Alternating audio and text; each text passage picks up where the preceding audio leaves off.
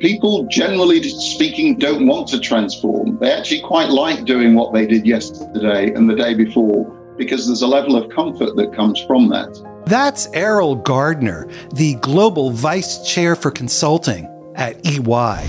We operate in over 150 countries and we've got uh, close to 350,000 employees as part of that. Consulting, which is now at a, about 100,000 uh, employees on a global basis. A lot of what we're doing is focusing around transformation and what that means for our clients. Um, so we're doing consulting in its generic sense, business related technology, technology related, as well as people and change. Errol, you are the vice chair for consulting, and c- can you give us some insight into what your role involves? I very much overseeing the nature of the business that we're running. So it's, uh, it's very much around defining the strategy of that business in terms of where we want to be as a business over a three to five year time horizon.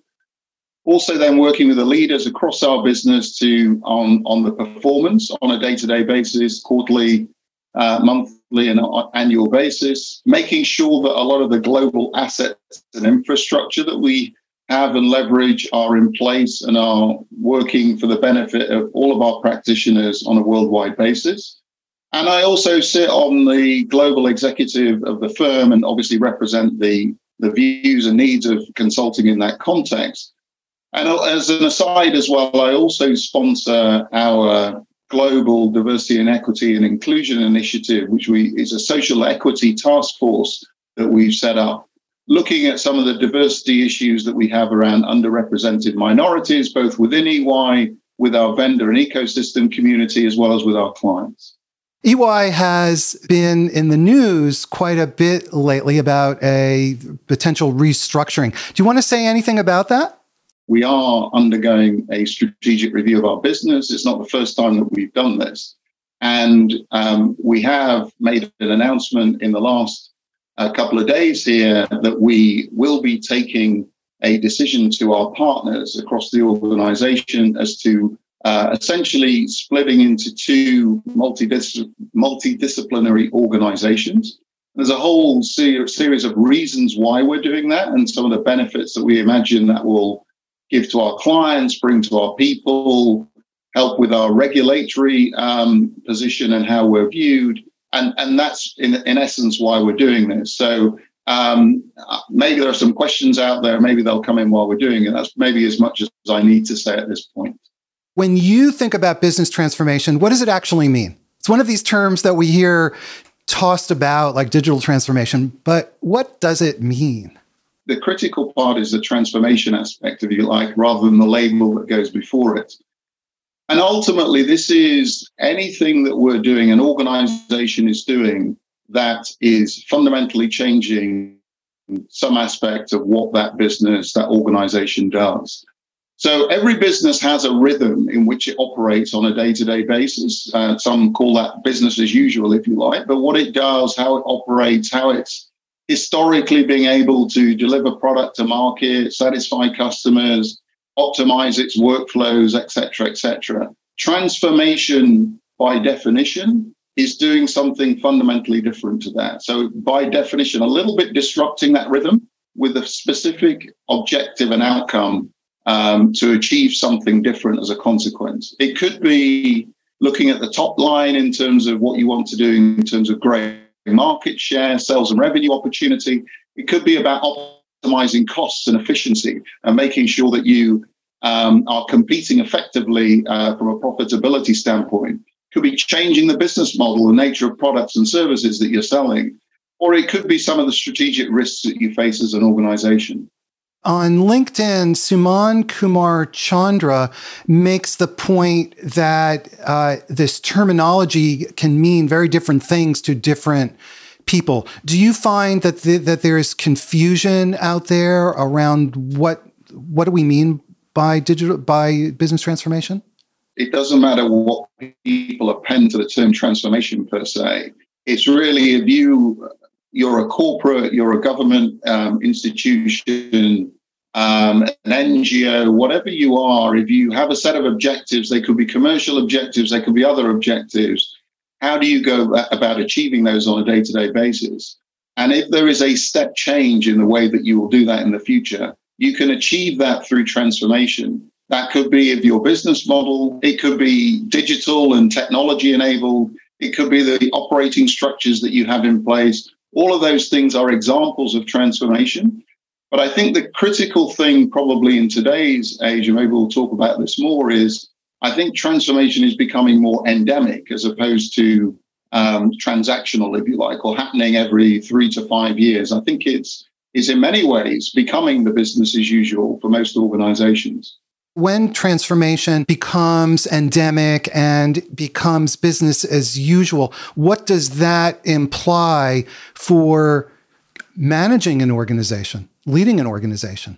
What this is about is mindset and, and call it corporate mindset, but as much as that, obviously, leadership mindset of those responsible for driving the organization forward.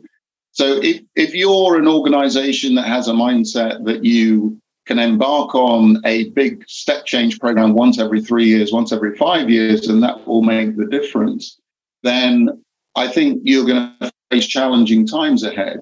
But I think what the last two, three, four years have highlighted when you've had the interplay of, of some of the geopolitical issues that we're currently experiencing, experiencing. You've had the pandemic that people have had to respond to in its different cycles and the impact that that's had across the across the world. You've had all of the supply chain issues that have been caused by kinks and and consequential impacts of some of those, both for ge- geopolitical reasons as well as um, some of the pandemic related reasons. But then you overlay some of the other more pervasive business drivers that were always out there, like digital, you've mentioned. So, how do you move forward to be more technology enabled as an organization? And then, similarly, the new one, which is sustainability, how do you become a much more sustainable business and operation? I think all of these things, when you layer them on top of each other, are, are going to drive organizations to think and contemplate over the next five to 10 years. There is a lot for them to to absorb and change and transform in order to succeed. You're talking with uh, the leaders of, of many different kinds of organizations, many of them very large. Are there common patterns that you're seeing in terms of the way that they are relating to this shift where transformation is ongoing? If I can maybe talk a specific example, one of the benefits that the pandemic brought was a, a degree of a burning platform that I think made businesses shift, pivot, change in a much more accelerated fashion than they historically had done so, which I think now people um, and leaders in many ways recognize, therefore, the impact that had as to, well, what, how did we manage to pivot and change so quickly given that set of circumstances? Whereas historically, it's been so much more difficult in the past. So, how do we almost try and recreate those conditions without creating the negative aspects of that, of course, but recreate the conditions that make something like that su- successful? So, the nature of the burning platform, getting the level of engagement and buy in in order for people to feel part of the, the, the necessity of that change going forward. And then also, of course, embracing technology and doing that in a um, a very agile and accelerated fashion. So I think these are some of the behaviors that are changing now that leaders are in need to embrace. But I think, you know, there's always a danger that people will revert back to type. So I think the the challenge is the interdependencies between some of these different forces that are driving the change. I think it's really important that leaders get uh, a holistic view of those as they embark on how they're thinking about their strategic journey going forward. I urge you to subscribe to our YouTube channel and hit the subscribe button at the top of our website so we can send you our newsletter.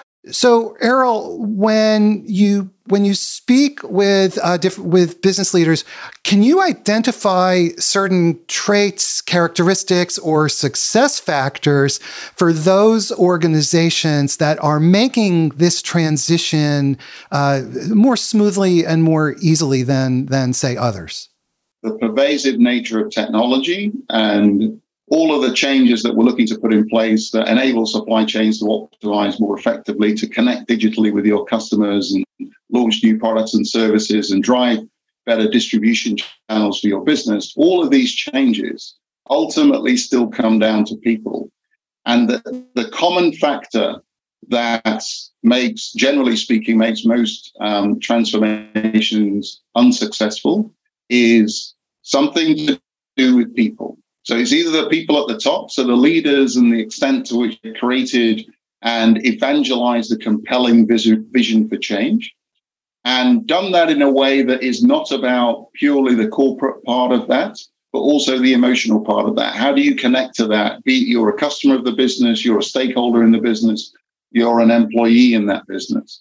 Secondly, then the people that have to be critical to executing that program of, of change. So there's usually a core project team that are doing that. So how are they incented? How are they motivated? What behaviors are encouraged within that program team in terms of openness to difficulties, to challenges, to risks, to failures, versus having a good news culture and making sure that only only the best of information is reported.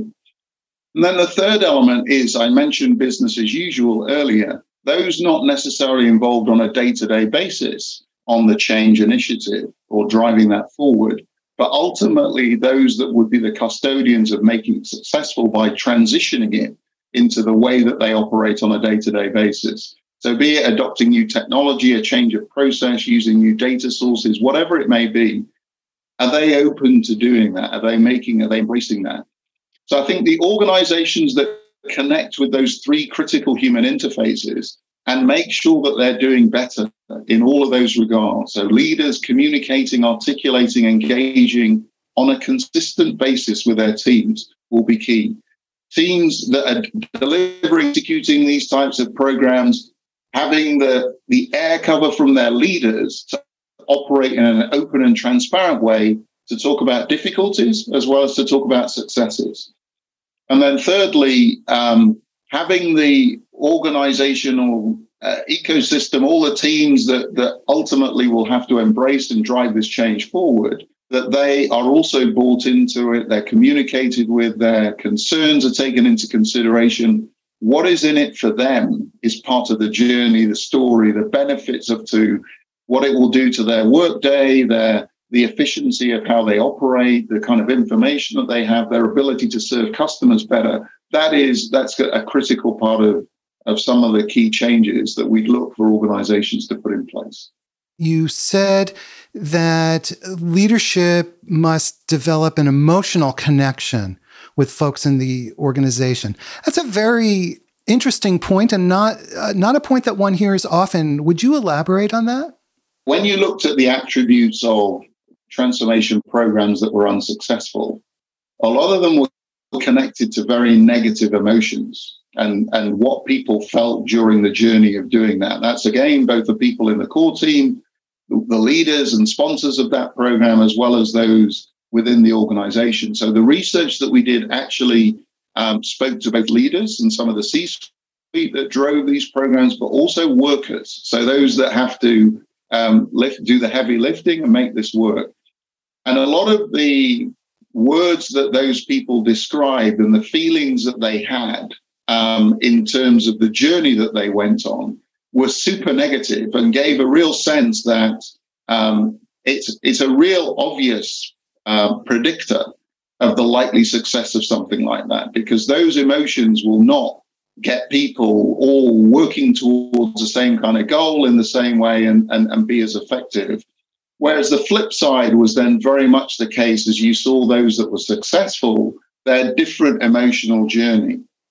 And so when you double click into that as to well, why are they different? What is it's some of those points of the engagement, the way that leaders connect, the way that leaders tell the story of what it is um, that they're looking to put in place but also the way they look after their workforce on the journey and not just set a vision at the outset and say, right, go off and execute, and then just beat them up when, you know, every three months, every six months, progress is not being made. So keeping people absolutely engaged, committed, but also showing empathy during the cycle, recognizing that change is difficult.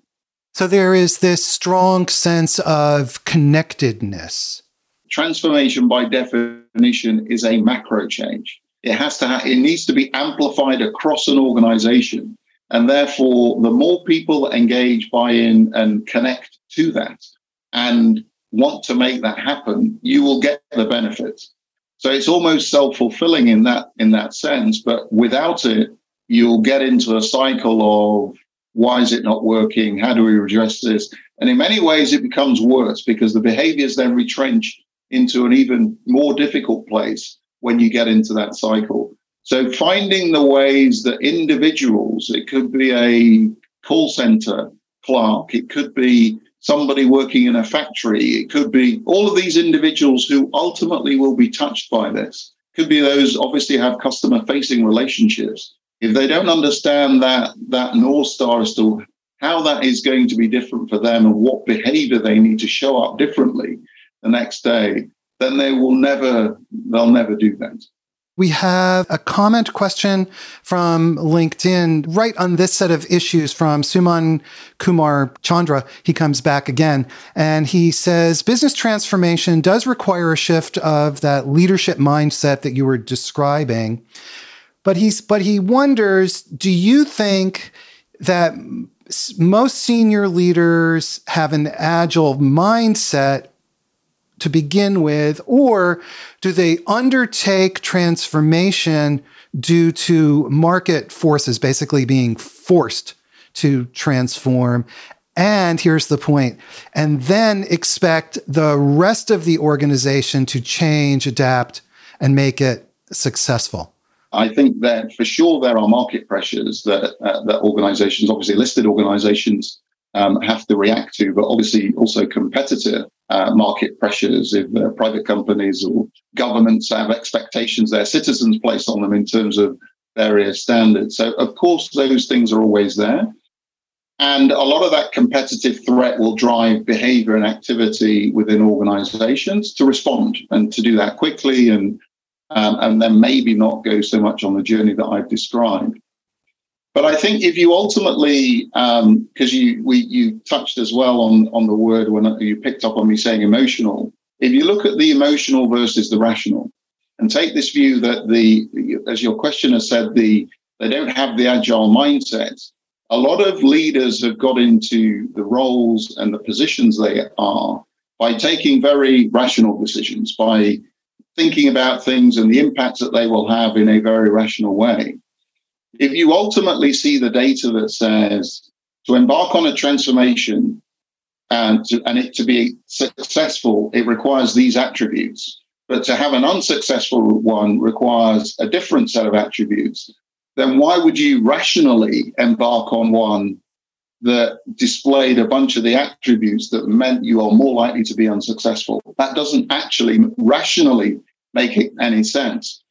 So I think then what's incumbent on the leaders who may not have some of those EQ, emotional connection skills, is then rationally to say, well, how do I solve for that? So, how do I find the right people, the right influencers, the right leaders, bringing people in potentially who can do that? that are therefore going to make this an easier journey. And I think that, you know, some will want to go on that journey themselves individually and get a coach, do some things differently, do some reverse mentoring, all of these things to get to a better place themselves. But of course, not everybody can change. So if you know you can't, rationally, it still makes sense to you to put the provisions in place to make sure that you do that. I think, which then begs the question how does an organization begin transformation? I mean, just just for example, inside the you know the consulting consulting business itself is undergoing all kinds of change. So so how do you how do you think about driving transformation? If I if I can ask you directly, because that's you're in this this unique position. Yeah, and and, and it's interesting uh, being in the business that we're in, and to a certain extent, we are an organization that enables and hopefully supports our clients on their transformation journeys. And I'd say quite openly, as as as for us as an organization, it's as hard for us to do to ourselves as it is helping and working with others to do that. Because fundamentally, in respect to people, people generally speaking don't want to transform. They actually quite like doing what they did yesterday and the day before because there's a level of comfort that comes from that. So I think ultimately you've got the the two, three, four triggers that are clearly out there in terms. I mentioned earlier about the pandemic. That was a burning platform that came that you didn't have to make the case. It was very clear and obvious. Talk about services business, my business, and EY, uh, but also a number of our competitors. We had to shift the business model literally overnight that was working directly on client sites with our customers, with our clients, all of our people as a business. So we had to shift that. So in person, high touch, um, and visible with clients to remote on video, um, working collaboratively with other people on a remote basis, uh, and yet still making change happen. And so fundamentally changed our business model and how we work and operate. But I think the transition, clients made it, we made it, other organizations made it, the technology enabled it in a fantastic way. So I think that enabled the change to, to work much more effectively. You've got other examples, though, that, that clearly get triggered, and, and we talked about some of the other factors there. Um, we've been through, um, for instance, with the, the war in the Ukraine, we've had to make choices about our business footprint and what we do in Russia as a business. A number of companies have had to do that. So, how do you make that kind of change? How do you do that? And that's been a hugely difficult emotional process with uh, teams and splitting up people and all kinds of things that has been very uh, difficult for us. So that again is another example of the nature of a change that gets forced upon you very quickly and that you need to to make that change but maybe on digital transformation think about us as, an, as a business we need to we, we're effective. I mean, I mentioned earlier, EY is an organization with 350,000 people. So we are a people based business, but we also need to transform digitally. So our clients, uh, the expectation of stakeholders continues to be that we provide and, and challenge ourselves to drive much more effectively, much more digitally in terms of every interaction that we have with them. And obviously, working remotely is an example of that but in the sales process and in our delivery process, how we transfer knowledge across our business, IP, how we codify solutions uh, so that clients can, can get accelerated benefit from that.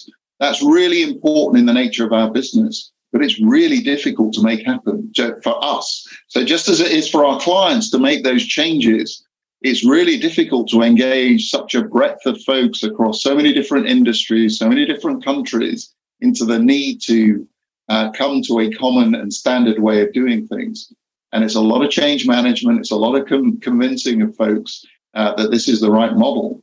And, and you know all of these are the ways that we um, we we get into challenges like that, and we have those as an organisation ourselves, as much as we help others uh, to achieve and, and work their way through these challenges as well. And we have a question from Twitter on exactly this point. You mentioned digital transformation and Arsalan Khan on Twitter, and he's a Arsalan's a regular listener and he asks really insightful, thoughtful questions. And he says this We know digital transformation should be an organization wide effort. And here's the kicker he says, but why should anyone who is not inside IT or leadership actually care? Digital is a lot about the adoption of modern technology to drive and data um, to drive new ways of working and business practices. And, and predominantly, the most significant use case has been around the pivot to be much more customer orientated, much more experience and engagement orientated around your customers. And that then driving much more into the value chain of how you digitize in order to fulfill that. My, my, if I use that as a premise, then I go back to the question and say, who are the people within an organization who deliver on that promise? Now, I think IT are a stakeholder in that. But I think ultimately customers very rarely interact with IT in any way, shape, or form. They, they interact with technology, but they very rarely interact with IT. And generally, if something goes wrong with their the, depending on, on how they interface with the organization, the app that they're using, the website that they use. Um, it could be something that happens in terms of product delivery, whatever it may be. The first person they talk to is very rarely somebody who sits in IT. It's somebody in customer service, it's a call center rep. so if those individuals are not absolutely front and center in representing how to fix, how to help, how to make sure uh, these changes are adopted and adapted as fast as possible, then digital transformation will never be successful. So if digital is about, well, let's get onto cloud, let's let's implement data and AI capabilities in a much more effective way. Let's build apps and modern software engineering techniques to deploy technology as fast as possible into our business. If you don't take the people that interface with your stakeholders, it could be your customers, it could be your vendors, it could be your regulators, uh, citizens, whoever it may be, then you'll find that your organization is not digitally transformed. You've just actually spent a lot of money on technology again. And we have a lot of organizations that have always spent a lot of money on technology, but fundamentally don't get the real benefits from that. I have to say, I love the questions from the audience. And you guys in the audience, you should be asking lots of questions. You guys are so smart. And we have a, another great question. And Elizabeth Shaw says, okay, so if transformation is a journey, how can organizations survive and thrive throughout that journey? The first way to thrive and survive uh, in any context is being open and honest about the fact that that's the new normal and and engaging your people um, and be your customers and whoever you think will be impacted by that in that being uh, the way you see your business going forward so i think what that does then is give permission for people within the organization especially employees to be clear about what they can and can't achieve within that context so how they can support that, what that means to them, how how that's going to change their their way of way of working and, and way of operating. So I think it's really important that you engage in a discussion around that. And obviously at the, at the leadership level, but that needs to cascade through the organization. So ultimately, it is about cultural change. So it's a it's a, a way looking differently at how you do business that says we aren't necessarily going to be doing the same thing tomorrow that we did yesterday. And actually, part of making sure that we still exist tomorrow is that we need to change today in order to make sure that happens. And the more you do that incrementally, the easier it is. The more you kind of store that up to be something that's massive and significant, uh, I think then the harder it is to then survive and thrive, if you like. So I, th- I, think the more you accept this is culturally the way it needs to be, and you're open and honest with your employees to go on that journey. And that may mean as well that you reward different types of behaviors, skills, capabilities uh, in order to help on that journey. Um, I think that's the way you get through this. It seems clearly to me that your theme here is this human element of connection when it comes to to transformation of, of really any type? I say that because I'm very passionate about that being the case. It's my experience in, in my 30 plus years of doing this in, in working and seeing organizations who culturally want say they want to change, but culturally don't embrace any of the behaviors or changes required to enable that change. And then also the research, as I mentioned now, is, is very much supporting that and you know i'm i'm you know if you, if you unravel what i do now today from a management and leadership perspective ultimately my core skill and competence is driving and executing on technology transformation programs call them digital transformation programs and and as much as i understand the importance of technology and I, as much as i understand the capability of what technology can do and drive and deliver and the benefits it can deliver to organizations. What I know is that unless the organization embraces it, it's a waste of money. It's a waste of time. It's a waste of, of um, resources, and oftentimes doesn't leverage the true benefits of that technology. So marrying up the huge advance, uh, advances that we've seen in the capability of technology, And bear in mind again, if you look at it from a B2B, a, a business perspective, if you like, the corporate organizations don't embrace technology to the sophisticated level that operate that consumers do. So you're now with a very consumer literate organization who have technology in every aspect of their lives and are very comfortable with it. And then they work in corporate organizations and think, wow, this technology is really clunky. It doesn't work in the way that my normal life works. So you have a captive audience now who are prepared and want to use better technology in the corporate environment.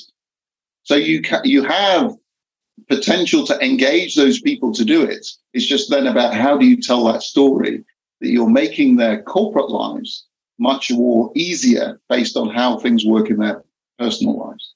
Picking up on this idea of telling that story so that it's engaging, so people feel that emotional connection, so that they respond to it. Arslan Khan on Twitter comes back and he says, okay, how do we make transformation not just an, another idea that leadership wants to do? How do we make it alive? And I'll ask you to answer relatively briefly because we're simply going to run out of time soon. I don't think transformation is an idea in that context. I genuinely think the, the forces of change that I've described mean that there are existential issues for many organizations that they have to address. So I think this is critical and compelling for them.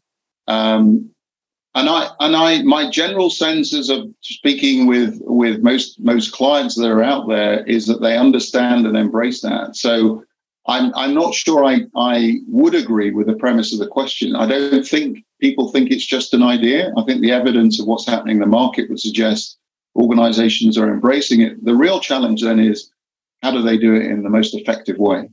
At the very outset, you mentioned uh, diversity. Can you talk about the importance, the role of diverse teams? If you have teams that you want to deliver change to, you have to acknowledge that your workforce is diverse. So if all of the people that you're trying to um, drive and leverage in terms of transformation are of a, a, singular mindset, it could be that they're all male, it could be that they're all of of a particular color. It could be that they're all of particular mindsets. It could be all, that they're all of a particular geography if you're doing it in a, on a global basis or multi-country basis. That, by definition, is going to deliver suboptimal outcomes because most workforces are diverse. Uh, most customer bases, for sure, are diverse. Um, and so, if you don't take that into consideration, you'll miss things. But then if I also go to the point and about open styles, and we talked about rational versus emotional, if again the diversity that you have will by definition make sure that that's embedded, if you like, because people will be more respectful of each other in diverse teams, as opposed to accepting more of the command and control and more more of the I you do it because I told you to, as opposed to wanting to hear any feedback or challenge in response to that. So I think diversity in its broadest sense, in the true nature of the word, I think is critical in terms of mindset, in terms of different, um, you know, different types of individuals in its truest sense need to be part of that in order to make sure that the outcome uh, is also uh, built in that fashion. What advice do you have for business leaders? If you could kind of sum it up, uh, what advice do you have for business leaders that are looking at a major transformation project and just thinking, this is daunting. This is really hard. What advice do you have for those folks? Change is hard. And I think um, acknowledging that is important, not to make it daunting, but to um, be honest about what you need to do in order to be successful in that regard because the alternative is not changing is not an option. So I think it's important that you get into that right, the, the correct mindset. We've talked about the people aspect and the engagement there. I won't repeat um, that, but there are, I think, some key interventions and practices an individual can take in order to drive that. But the, the most important thing I'd say is that they have to think about this as something they have to work on for themselves.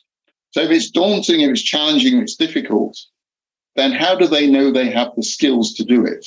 So unless they've done it three, four times before, who are they getting as a coach to help them on that journey? What skills are they getting coached on? Now, some of that is technical skills. They'll need to know whatever the technology platform solution is being put in place.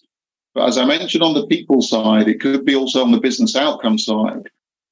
What else do they need to know? What are, what are, what are the gaps do they have? Which could be for them personally, but then also changes delivered by teams. It's not delivered by individuals. So who do you need? What skills do you need in your team that will optimize your strengths? but also then cover your weaknesses. So that that's the way I would um, outline that for those that find that daunting.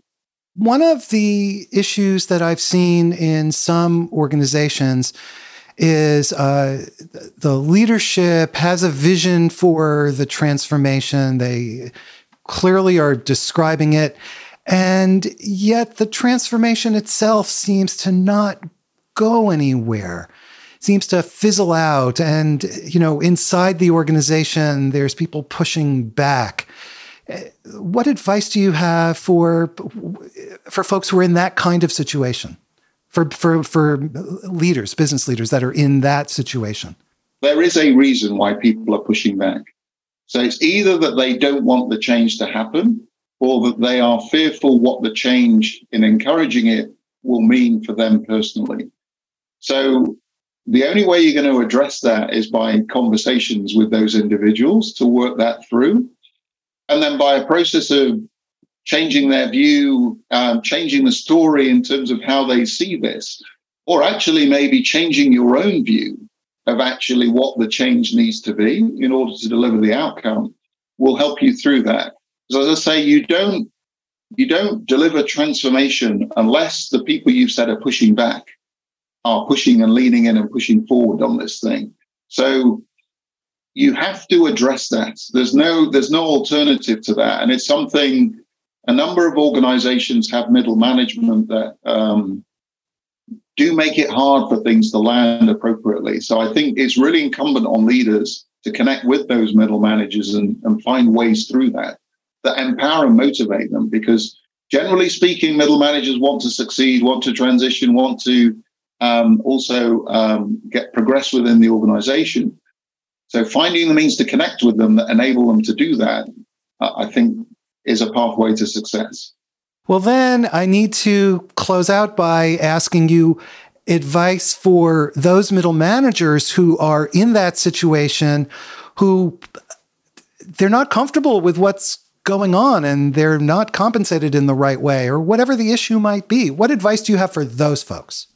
It's important that they let their voice be heard um, and and try and organize themselves in order to to make that happen and and I, I say that with some hesitation, knowing that I'm sure some would, if there, if there are any on this call, would say, "Yeah, but that that's easy to say, but it's next to impossible to do." But I think finding ways that, with their colleagues, for instance, they could talk through this and make representation to leadership about um, not challenging what they want to do or the outcome that they want to achieve, but maybe offering alternatives that, based on their proximity to, you know, the field, if you like, or the real business, their their points of view, how they could um, effect that much more easily, more efficiently, um, with less challenges. I think being positive about raising challenges, I think, is a means to do that. I think then otherwise it's it's um, you know working and and being prepared to challenge yourself with others that were uh, clearly influences of change and are positive to say well why why are they positive towards this but I'm negative? So what I think you you can't always assume that your view is the right one. So if there are people advocating for this then is it something you're missing? So be open minded and be prepared to see the alternative point of view because as I say, you know, you you can resist changes in an organization. It may mean that the success, the transformation, therefore, is not successful. That generally is not good for any middle manager's career. Okay. Be open minded on both sides. Listen and try to understand what the other side is finding important, problematic, or or positive. And with that, we are out of time. So I want to say a huge thank you to Errol Gardner. He is the Global Vice Chair for Consulting at EY. Errol, thank you so much for taking your time to be with us. I appreciate it. It's been, it's been great and fascinating questions. Um, so I appreciate those coming in and appreciate talking with you as well. And to everybody who asked questions and who watched, thank you. You guys are an amazing audience. I urge you to subscribe to our YouTube channel and hit the subscribe button at the top of our website so we can send you our newsletter. Check out cxotalk.com. We have excellent, really excellent shows coming up and the schedule. Take care, everybody, and we'll see you next time.